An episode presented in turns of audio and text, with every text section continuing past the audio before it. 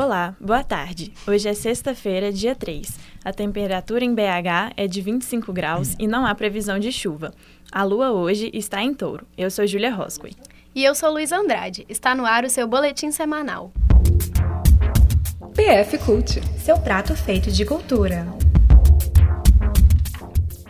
A folia chegou ao fim. Confira alguns dados do Carnaval Belo Horizontino com Vitor Bastos. O Carnaval de Belo Horizonte neste ano foi o maior de sua história e superou expectativas. Com a previsão de receber 2,4 milhões de pessoas, a cidade acabou recebendo 600 mil folhões a mais que o esperado. No entanto, a quebra de recorde não veio sem um preço. A CLU registrou 605 toneladas de lixo coletado pela prefeitura, mais que o dobro dos resíduos gerados no carnaval do ano passado. Além disso, devido à presença militar menor do que o necessário, o número de confusões e conflitos públicos registrados foi bem maior que o previsto pela polícia. O trânsito também deixou a desejar. Não foi rara a presença de congestionamentos por várias horas seguidas, com foco na região centro-sul da cidade. Segundo a imprensa local, apesar dos desafios, o evento foi considerado um sucesso. Para o próximo ano, Alexandre Calil se mostra otimista perante o Carnaval de Belo Horizonte. No ano que vem, faremos um carnaval melhor ainda, disse o prefeito. É com vocês.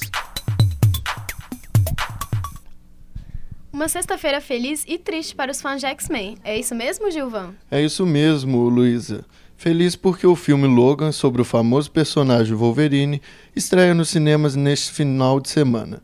Depois de nove filmes e 17 anos, Logan finalmente traz uma história mais próxima dos quadrinhos, o que deve agradar muito os fãs. Mas você deve estar se perguntando: o que tem de triste nessa história? É que é o último filme estrelado pelo australiano Hugh Jackman, que deu a vida a Wolverine e promete deixar saudade para o público das telonas. O artista britânico David Hockney comemora 80 anos como mostra em Londres. Quem traz mais detalhes é Lucas, Lucas Lana. Um dos maiores artistas de pop art inglesa, David Hockney, ganhou uma exposição retrospectiva de seus principais trabalhos. Hockney vai celebrar 80 anos no início de julho e já produziu 25 mil obras, entre elas pinturas, desenhos, fotografias e vídeos. Na Tate Britain, curador da exposição, diz que Hockney é um dos artistas mais produtivos de sua geração por estar sempre se reinventando. A exposição, que contém 250 peças do artista, bateu recorde de venda de ingressos antecipados. É com vocês aí no estúdio. Mostra de Cinema Feminista inaugura as comemorações do Dia da Mulher em Belo Horizonte. O Sesc Palladium abre programação especial nos dias 8 a 12 de março, com mais de 40 filmes brasileiros dirigidos por mulheres. O evento, que é organizado pelo coletivo Malva, também conta com rodas de conversas com diretoras convidadas.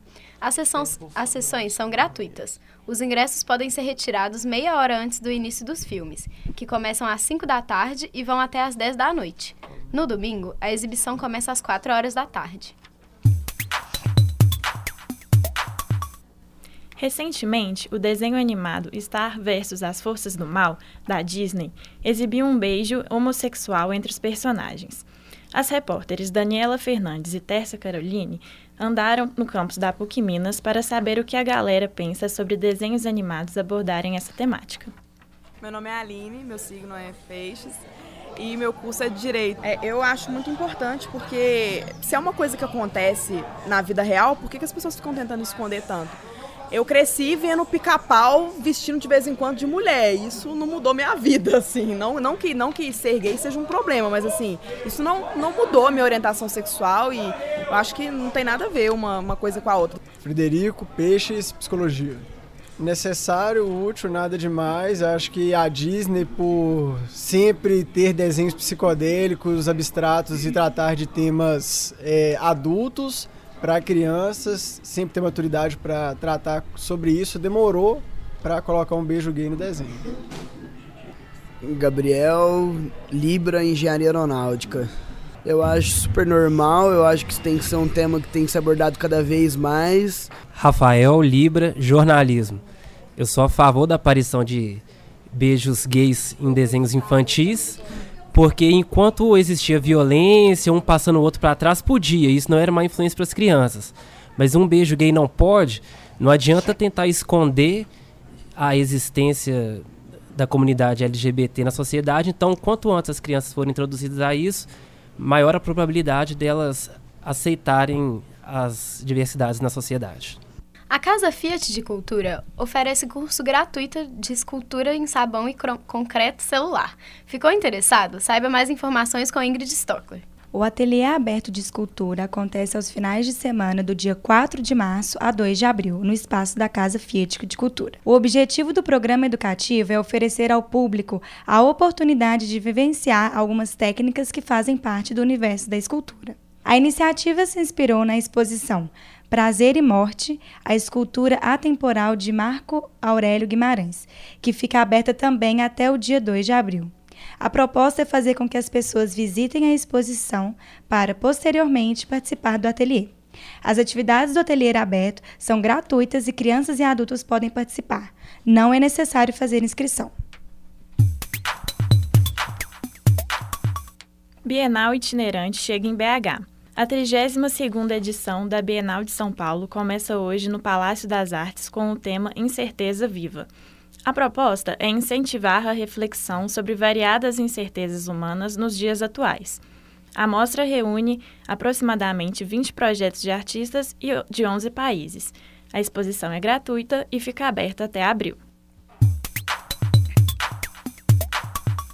Nosso PF de hoje é esse. Gostou, gostou. Não gostou, voltamos semana que vem.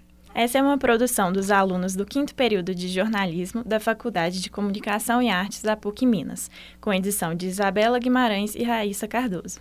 A técnica é de Clara Costa, Luna Ferreira e Rafaela Araújo. A supervisão é da professora Yara Franco.